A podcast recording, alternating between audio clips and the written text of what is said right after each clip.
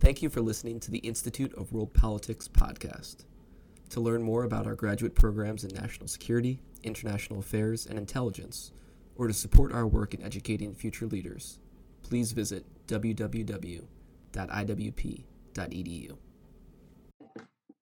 Good afternoon, and thank you for watching this virtual lecture event. For those of you who are new, IWP is a graduate school of national security and international affairs. We have five master's degree programs, 18 certificates of study, and a new doctoral program.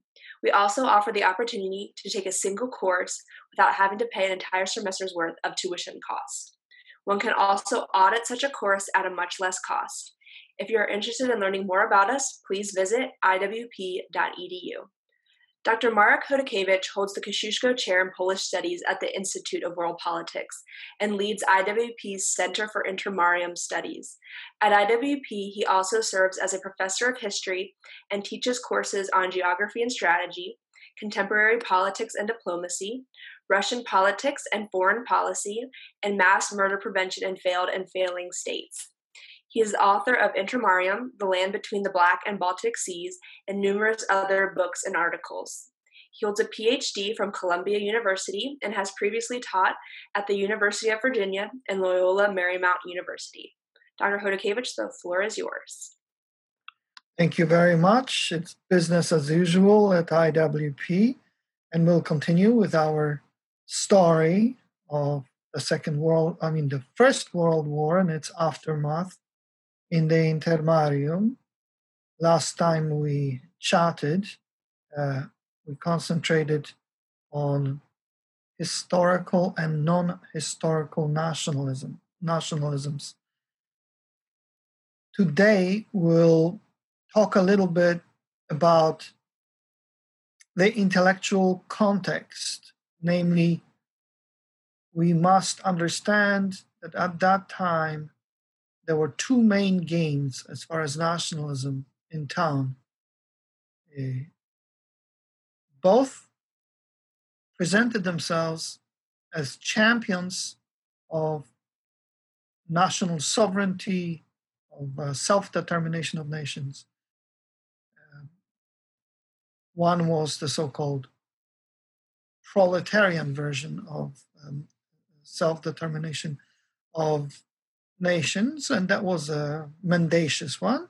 And the second one was liberal internationalist version of um, self-determination of nations, and that proposition was in the earnest, not necessarily most solidly thought through, but it was earnest, not uh, diabolical, not Machiavellian, like the so-called proletarian um, self determination of nations. Um, let me begin with a few quotes. All time favorite Joseph Stalin uh, defi- defined nation uh, as follows A nation is a historically constructed, stable community of people formed on the basis of a common language, territory, economic life, and psychological makeup manifested in a common culture. Uh, pretty neutral. Uh, the next quote is from a young scholar, Sarah Cameron.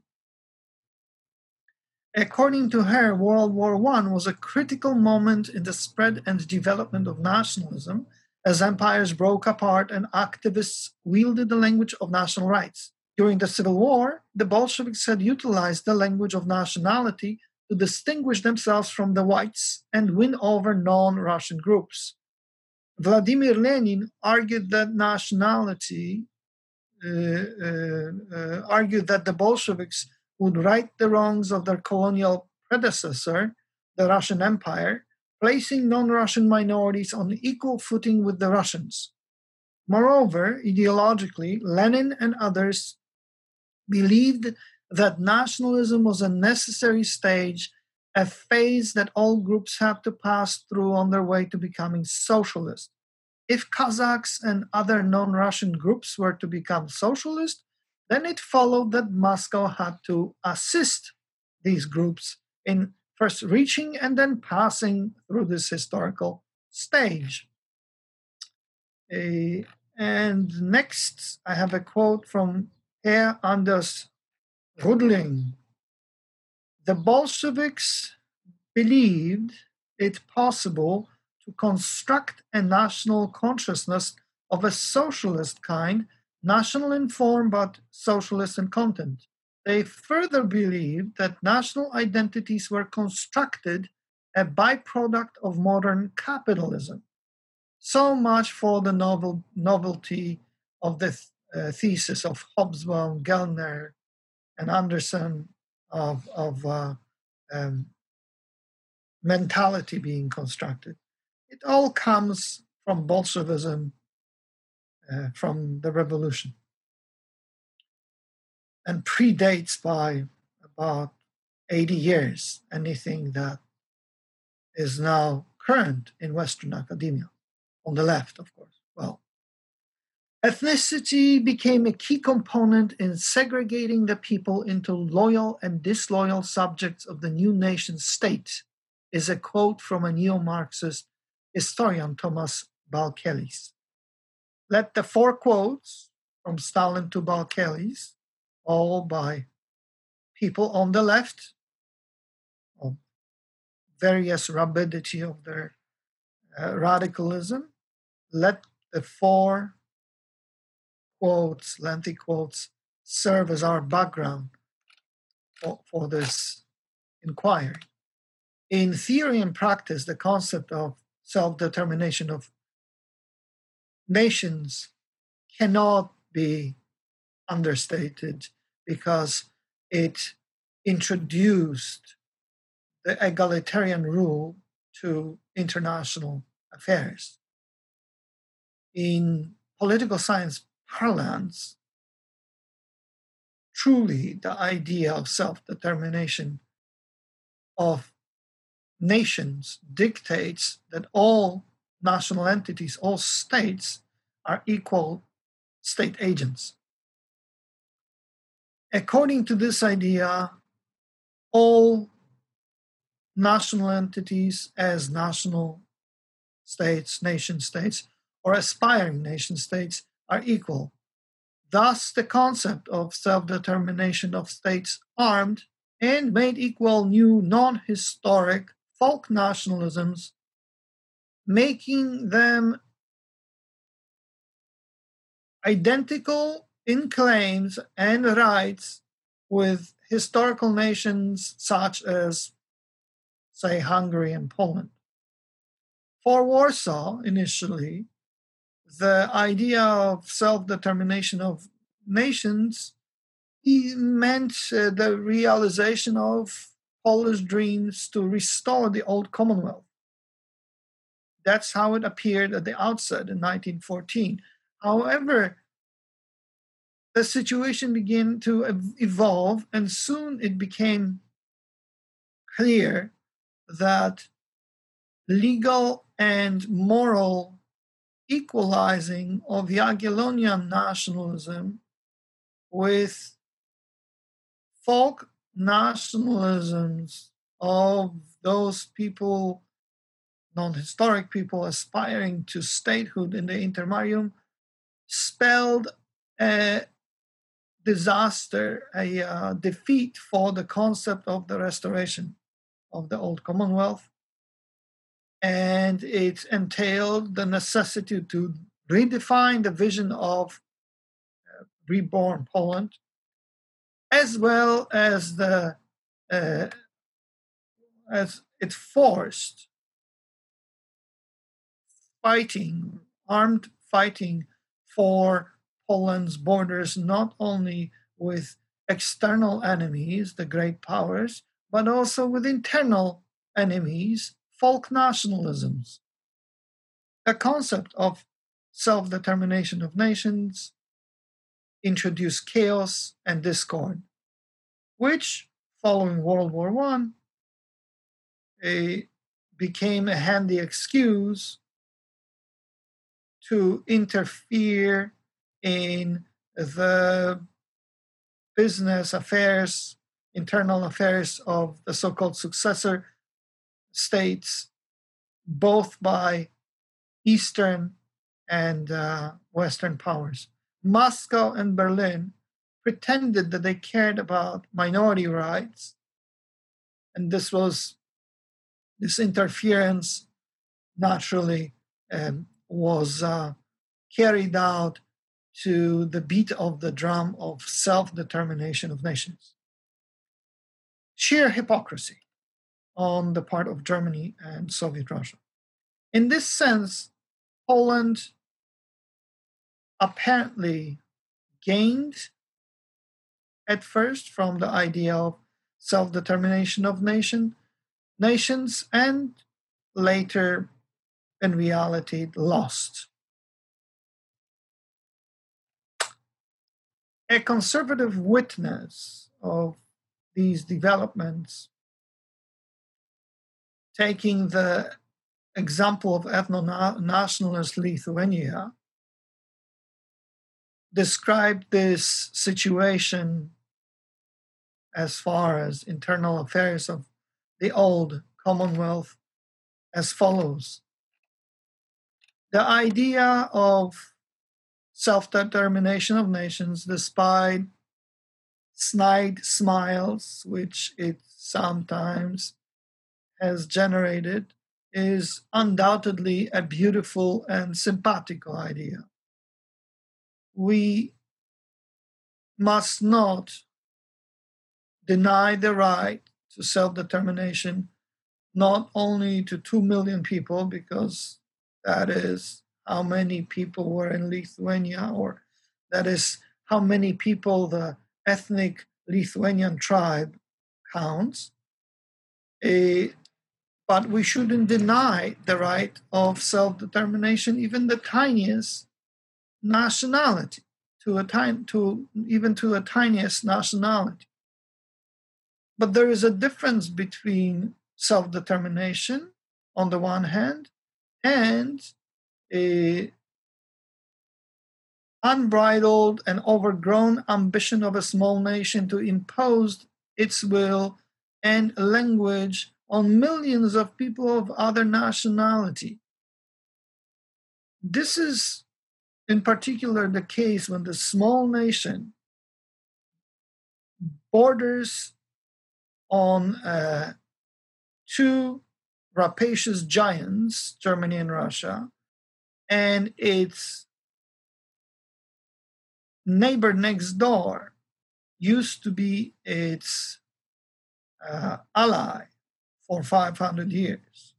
Namely, I'm referring to Poland, whose strength and independence were and will be the only guarantee not only for sovereignty but straight out biological existence of the Lithuanian tribe. For this, the Lithuanians hate the Poles because basing themselves on Poland threatens them with Polonization. In this paradox, if this is a paradox of all, is the heart of the Polish Lithuanian quarrel. This quarrel tragically thwarted by the developments of a few last uh, a few previous years. The author is referring to um, uh, the Second World War, This quarrel has nearly always been bloodless, something like a quarrel in the family. As far as um, the good side of the Polish issue, in this quarrel, we have always been the calm, composed, and even generous side.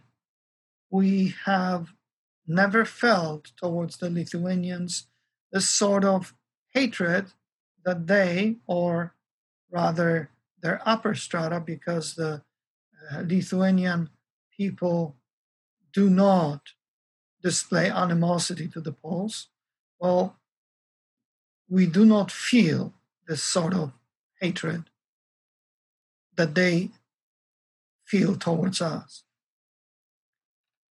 In this complicated ideological and historical context, two versions of the postulate regarding self determination of nations emerged. First of all, there was the proletarian option. Its author was the Bolshevik leader Vladimir Lenin. Second of all, there was the liberal option, and its greatest champion was the American president, Woodrow Wilson. The first option, in short, we can call Leninist, Leninist Machiavellian option. The second one would be Wilsonian idealism. The liberal version is a sovereign nation state with a uh, democratic parliamentarian system. The proletarian version meant that, sure, nations deserved self determination, in particular, if that destroyed the old order. But this was totally secondary to the concept of international solidarity of the proletariat, whose aim was to establish a world communist state. In this take, the right to independence belonged only to proletarian forces with a codicil, namely, there would be inevitable joining, uniting sooner or later into a world Soviet republic. Why were these two versions the most important, two options most important? because their authors were victors. Wilson won World War One, and Lenin the Bolshevik coup d'état and civil war in Russia. These two options were sanctified with success backed by force. And force, or its uh, specter, were required to implement those options in life. Lenin articulated his theories about self determination of nations before Wilson. As in many other instances, uh, the socialists, including Bolsheviks, had everything worked out theoretically, at least according to their dogmas. The cruel fate of history caused that in the intermarium, the, these theoretical constructs of the Bolsheviks were implemented in life and their leading experts uh, and, the, and their leading expert and exponent after Lenin was Stalin. Wilson and his internationalist liberals were not as well prepared. They um, deluded themselves that they can hear in the socialist propositions echoes of their liberalism. However, the worldviews behind this allegedly common commitment to self determination of nations could not be more dissimilar. Wilson approached matters from the relatively benign perspective of American liberal internationalism, an approach to international relations based on progressive history and social science rooted in the American experience, which emphasized cooperation. In contrast, the Bolsheviks saw the world in black and white colors through Marxist eyes, espousing the ruthless suppression of the ruling classes by the proletariat at home and abroad as a prelude to permanent revolution. This is a quote from Borislav Chernev, Twilight of Empires. In practice, the formula, the formula of proletarian self determination dialectically expressed itself more or less as follows The proletariat of each country deserves self determination, but not the bourgeoisie. Each nation, therefore, should rejoice when the power is taken by the native proletariat. At the same time, at the same time, proletariat fulfills its historical mission in the ideal of class solidarity. In this sense, the proletariat of each country, which naturally has the right to self determination, uh, and even when it uh, has managed to achieve it through bringing the proletariat to power, at the same time aims to unite on the basis of the rule of class solidarity with the proletariats of all other countries.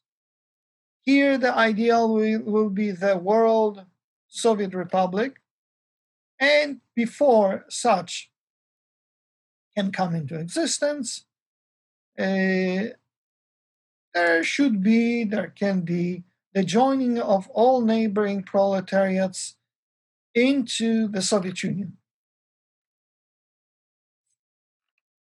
According to Richard Pipes, whenever the interest of nationality and the proletariat conflicted, the former had to yield to the latter and the right to separation had to go overboard.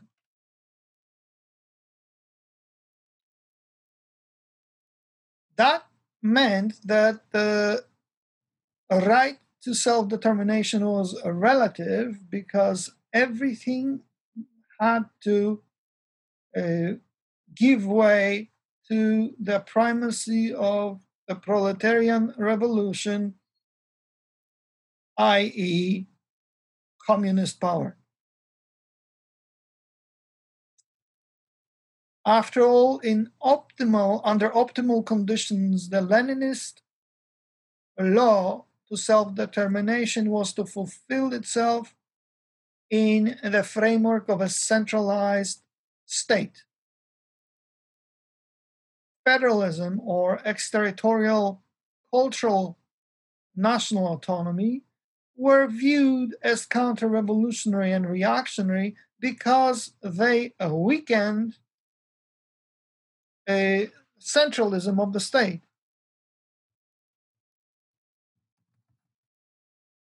The only permitted option was to separate from Russia and to create an independent state.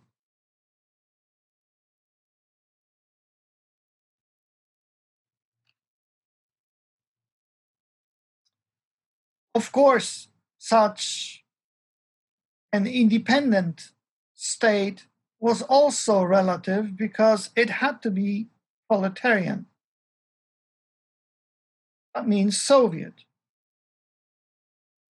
According to Pipes, the uh, according to Pipes, a right of national self-determination, interpreted in this manner, seemed to Lenin to fulfill all the requirements of a good socialist solution of the national problem. It made a direct appeal to the nationalist sentiments among Russian minorities for the purpose of winning their support against the autocracy. It was democratic and, as such, conducive to the ultimate victory of socialism. It was in harmony with the tendency of capitalism to form national states, and it speeded up the assimilation of the minorities. This is Richard Pipes in the formation of the Soviet Union.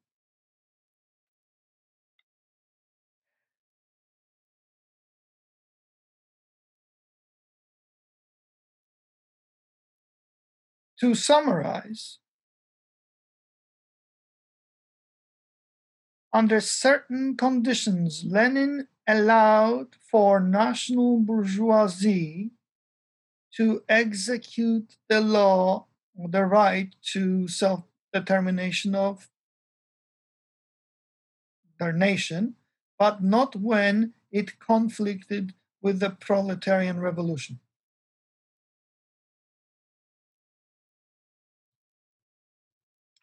In May 1917, Lenin explained the policy of national oppression inherited from the autocracy and monarchy is maintained by the landowners, capitalists, and petty bourgeois to protect their class privileges and to cause disunity among the workers of the various nationalities. Modern imperialism, which increases the tendency to subjugate weaker nations, is a new factor intensifying national oppression. The elimination of national oppression, if at all achievable in capitalist society, is possible only under a consistent democratic republican system and state administration that guarantee complete equality for all nations and languages. The right of all the nations forming part of Russia freely to secede and form independent states must be recognized. To deny them uh, this right or, or to fail to take measures guaranteeing its practical realization is equivalent to supporting a policy of seizure or annexation. Only the recognition of the proletariat of the right of nations to secede can ensure complete solidarity among the workers of the various nations and help to bring the nations closer together on truly democratic lines. The conflict which has arisen at the present time between Finland and the Russian provisional government strikingly demonstrates uh, that denial of the right to free secession leads to a direct continuation of the policy of Tsarism. The right of nations freely to secede must not be confused with the advisability of secession by a given nation at a given moment. The party of the proletariat must decide the latter question quite independently in each particular case, having regard to the interests of social development as a whole and the interest of the class struggle of uh, the proletariat for socialism. The party demands broad regional autonomy, the abolition of supervision from above, the abolition of a compulsory official language, and the fixing of the boundaries of the self governing and autonomous regions in accordance with the economic and social conditions, the national composition of the population, and so forth, as assessed by the local population itself. The party of the proletariat emphatically rejects what is known as national cultural autonomy, under which education, etc., is removed from the control of the state and put in the control of some kind of national diets. National cultural autonomy artificially divides the workers living in one locality and even working in the same industrial enterprise according to their various national cultures. In other words, it strengthens the ties between the workers and the bourgeoisie culture of their nations, whereas the aim of the social democrats is to develop the international culture of the world proletariat. The party demands that a fundamental law be embodied in the constitution, annulling all privileges enjoyed by any one nation and all infringements of the rights of national minorities. The interests of the working class demand that the workers of all nationalities in Russia should have common proletarian organizations, political trade union, cooperative educational institutions, and so forth.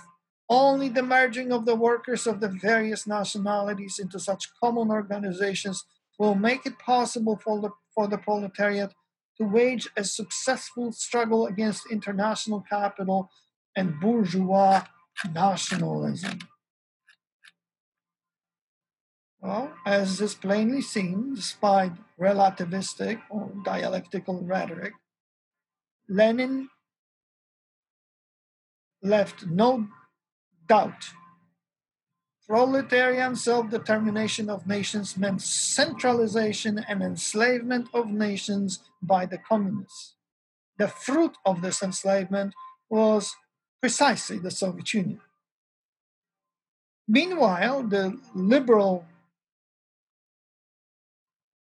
theory about self determination of nations was not relativist but absolutist, at least in theory.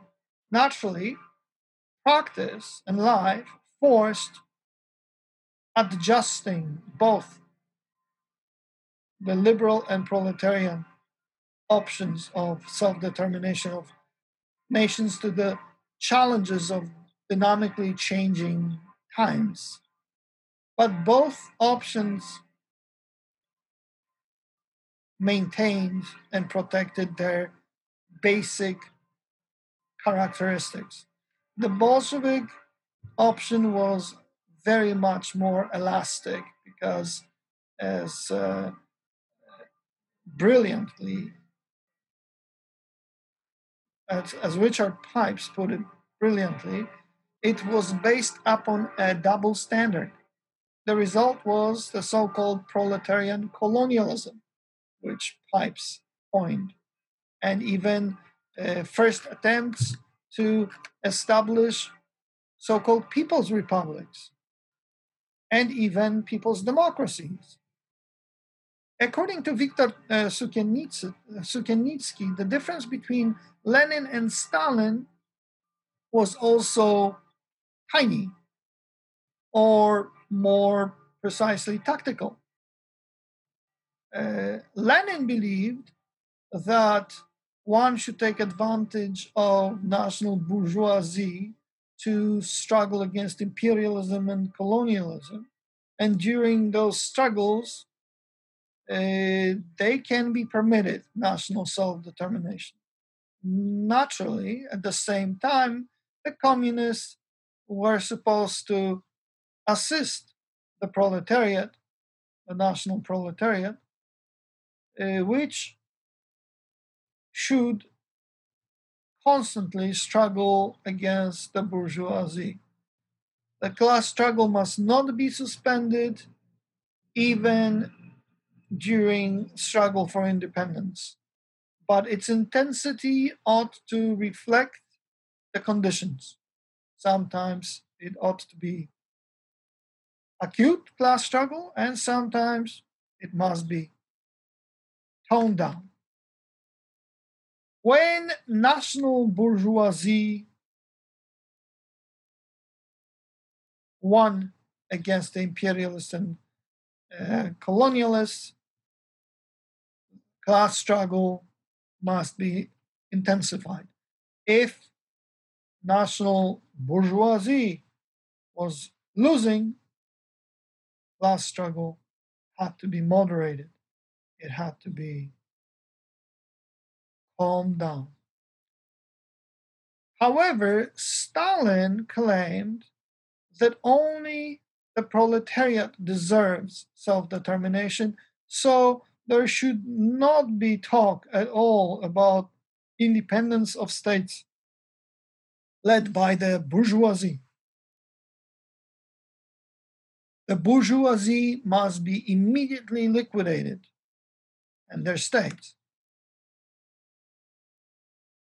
Therefore, from the very beginning, so called proletarian self determination must be promoted and at the same time, the proletarians of other nations must be encouraged to unite into a world republic of Soviets. And before that comes to existence, they should unite with uh, Soviet Russia. At any rate, both Bolshevik leaders constantly in their propaganda stressed the slogan of self determination of nations, and this propaganda reached everyone.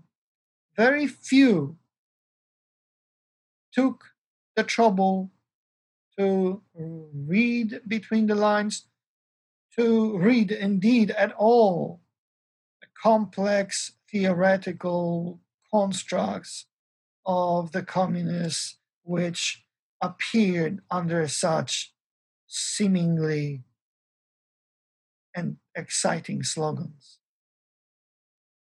In addition, Lenin and, comrade, and his comrades had it much easier because the Russian whites refused to recognize independence of any czarist subjects. Instead, they were fighting for one and sovereign Russia. Only General Wrangel would break with this nonsense in the fall of 1920, recognizing Polish borders deep in the borderlands far to the east. But unfortunately, this was too late for the white cause. Meanwhile, as Richard Pipes stresses, the Bolsheviks promised everything to everyone, including sovereignty and self determination of nations. Until the armed takeover of power by the communists in the revolution in Russia, Lenin and his comrades pushed an extreme interpretation of national sovereignty, of self determination of nations. There were no more determined champions of independence of nations who were part of the Russian Empire than the Reds. No more determined champions than the Reds for national self determination, in particular in the Russian Empire. Naturally, what they wanted was a uh, a maximum amount of chaos to destroy all state authority. Once they captured power, at this very moment, the Bolsheviks began a gradual retreat from their initial absolutism as far as self determination of nations, and they would emphasize their relativism on the question.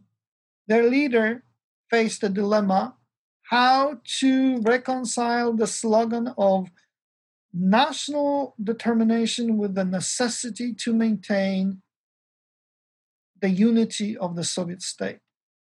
As a result, the territories which were under Lenin's control failed to be bestowed with the grace of self determination by the communists. However, in the territories where the Bolsheviks were not in power, they supported the option of proletarian self determination to the hilt.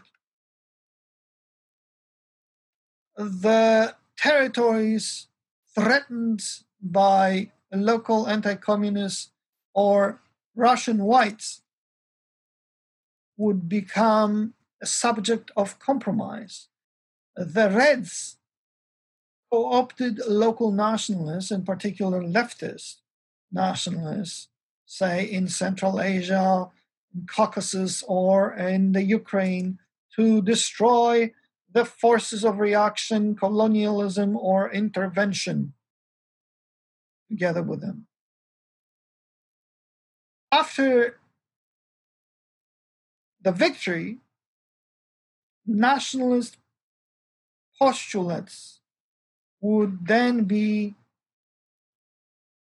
co opted by Lenin, national in form, socialist in the content, as Stalin put it. So he would co opt some of the nationalists and he would shoot others or expel them. At this stage, the communists temporarily promote, promoted a hybrid known as national Bolshevism to channel nationalism and to le- legitimize their power over the conquered um, neighboring nations. This was just a dialectical maneuver, which, following a, a provisional attempt to accommodate was abandoned. And then Moscow would turn to homogene- uh, homogenization and centralization as well as Russification. It is characteristic that it was Joseph Stalin who already in December 1917 called for the sharpening of the course toward self determination of nations. And this was in the context of the crisis in the Ukraine. According to um, Stalin, according to um, according uh, to Stalin, the Soviet government may allow may not allow national self-determination to serve as camouflage for the counter-revolution. he was the he was the com- commissar of uh, minorities of nationalities. Uh, he wrote at that time, it is important to limit the principle of free self determination of nations by bestowing this right onto the working people and denying it to the bourgeoisie. The principle of self determination should be a means to fight for socialism. In this context, proletarian self determination uh, was simply a class struggle uh, and establishment of, of uh, workers' dictatorship with the aid of the Soviets and the Bolshevik Party, wrote Stalin. During the eighth uh, Congress of the Bolshevik Party in March 1919, Nikolai Bukharin endeavored to reconcile the Stalinist interpretation with the Leninist one. He argued that in industrial countries, the principle of self determination should concern only the proletariat. However, in backward and colonial countries, it should concern also the bourgeoisie. Lenin objected. He crushed the opposition. He said, according to me, this kind of a communist is a great Russian chauvinist and he lives in many of us and he must be combated. He must be fought against. This is this was the only way to lull the persecuted, oppressed nations by Russia into inaction. Uh, the final resolution, the final resolution of the Congress reflected dialectical relativism of Lenin to overcome the suspicions of the working uh, the suspicions of the working uh, masses of oppressed countries. It is necessary to destroy all privileges and each privilege separately which was enjoyed by whatever national group and we must introduce a full equality of nations as well as uh, as well as recognize that colonies and nations which possess full rights also have a right to political secession. Uh, Richard Pipes commented the new formula very neatly solved the problem that the communists encountered.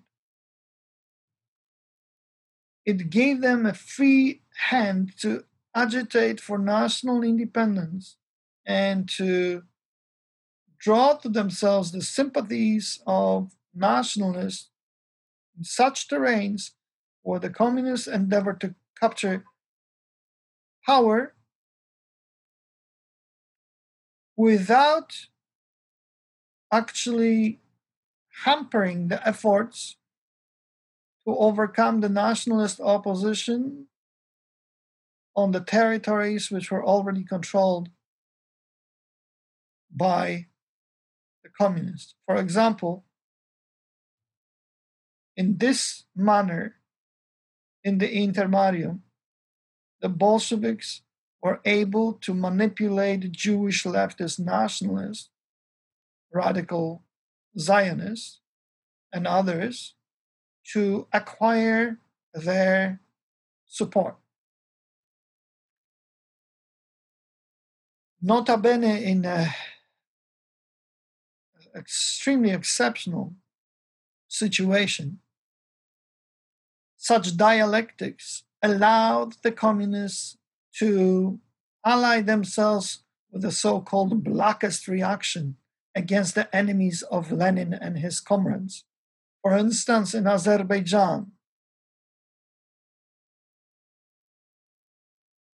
the Muslim religious and pro Ottoman parties entered into a coalition with the communists against the Azeri nationalists, progressive nationalists, and liberals. At one point, Islamic reactionaries even considered a possibility to unite with the Azeri Communist Party. Liberal internationalism never had to go through such dialectical stages of uh, mendacity and deception despite a variety of problems. The liberal version option of the doctrine of um, national self determination had a tendency to fulfill what it promised. In practice, a very good example to differentiate between the two options of uh, self determination, the liberal and proletarian, is an open letter of the Bund, Jewish Marxist um, Socialist Party, written to um, Joseph Piłsudski in the fall of 1918. Uh, Piłsudski had just become a uh, the head of the Polish state, Naczelnik Państwa. He immediately invited all Jewish parties to cooperate in the first government of independent Poland. Practically all Jewish political options met with the commander already on November 12, 1918. Only the Bundists refused. They declared we inform you that as a uh, socialist party, we take the position of opposing in principle any bourgeois government. There is no reason to believe that the government which we are about to form could correspond to our demands in principle, so that our attitude should change.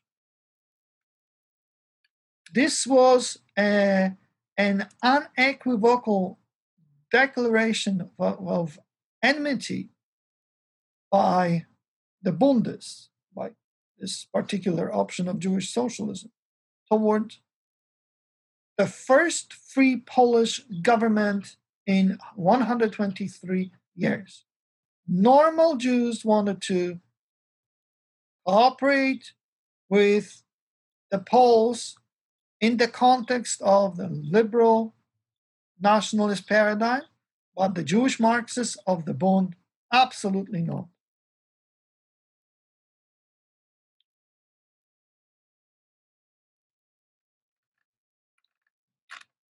The matter became even more complicated as far as other socialists, not only Jewish leftists mentioned that I've just mentioned, but to all Uh, active in the Polish land.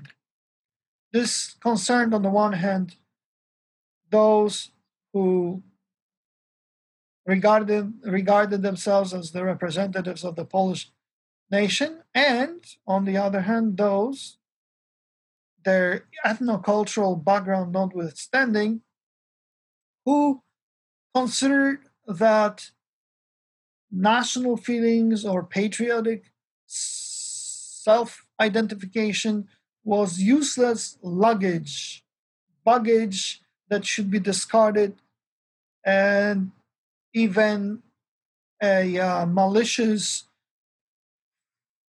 prejudice malicious reactionary prejudice which thwarted the achievement of the revolutionary paradise on earth of perfect equality and justice.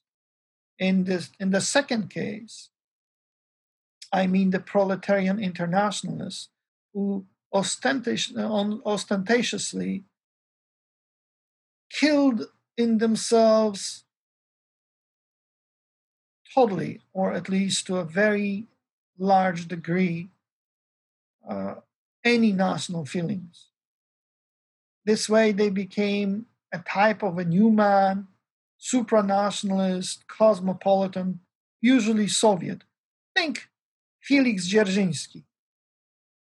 They were not interested in the liberal option of national sovereignty, although in some cases they were willing to give um, the proletarian self determination a try.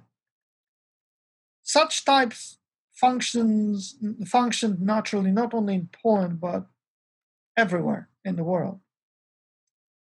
Their Polish opponents on the center, right, and right rejected the native um, adherents of socialism and other related ideologies for a variety of reasons. Some opposed violence, others collectivism, still others rootlessness or abandonment of uh, uh, real feelings towards one's family, milieu, region, and nation in favor of, an, uh, of abstract incantations about humanity. All patriotic Polish activists unequivocally rejected socialist internationalism. They preferred patriotic reality over utopian abstractions. Generally, they referred to all leftist adherents of the revolutions as socials, socjały. As one of the Polish magnates, Mieczysław Jałowiecki, Prince Pierejasławski, uh, wrote in April 1970, uh, 1917, I did not understand at that time the difference between a socialist and a Bolshevik. For me, this was the same scum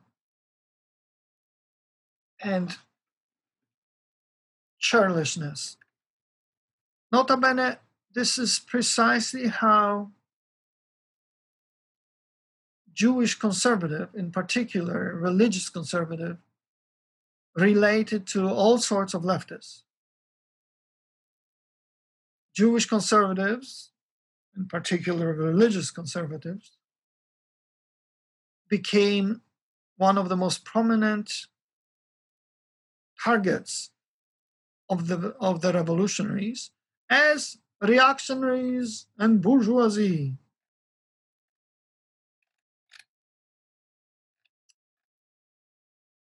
In particular, Jewish radicals spared no bile to besmirch them. And whenever they could, Jewish conservatives responded in kind. For instance, in July 1918, in a very similar way as Jałowiecki, the Jewish conservative Moses Pfeiffer, uh, representing religious Orthodox, publicly accused a Jewish folkist or leftist populist, Nachem Priłucki, Nayoch Priłucki, of Bolshevism, and he suggested that this particular leftist should move to Soviet Russia where he can exercise his extremist social political experiments to his heart's desire. Further, Pfeffer pointed out that his adversary harbored a very negative attitude towards Poland and the Poles. And he stressed that it was precisely the Jewish leftists who were aggravating the, uh, the Polish or the Jewish Polish conflict. These are precisely the same arguments that the Polish patriotic side deployed customarily against uh, broadly understood uh, Jewish leftists and reactionaries. But that is another story. Thank you very much.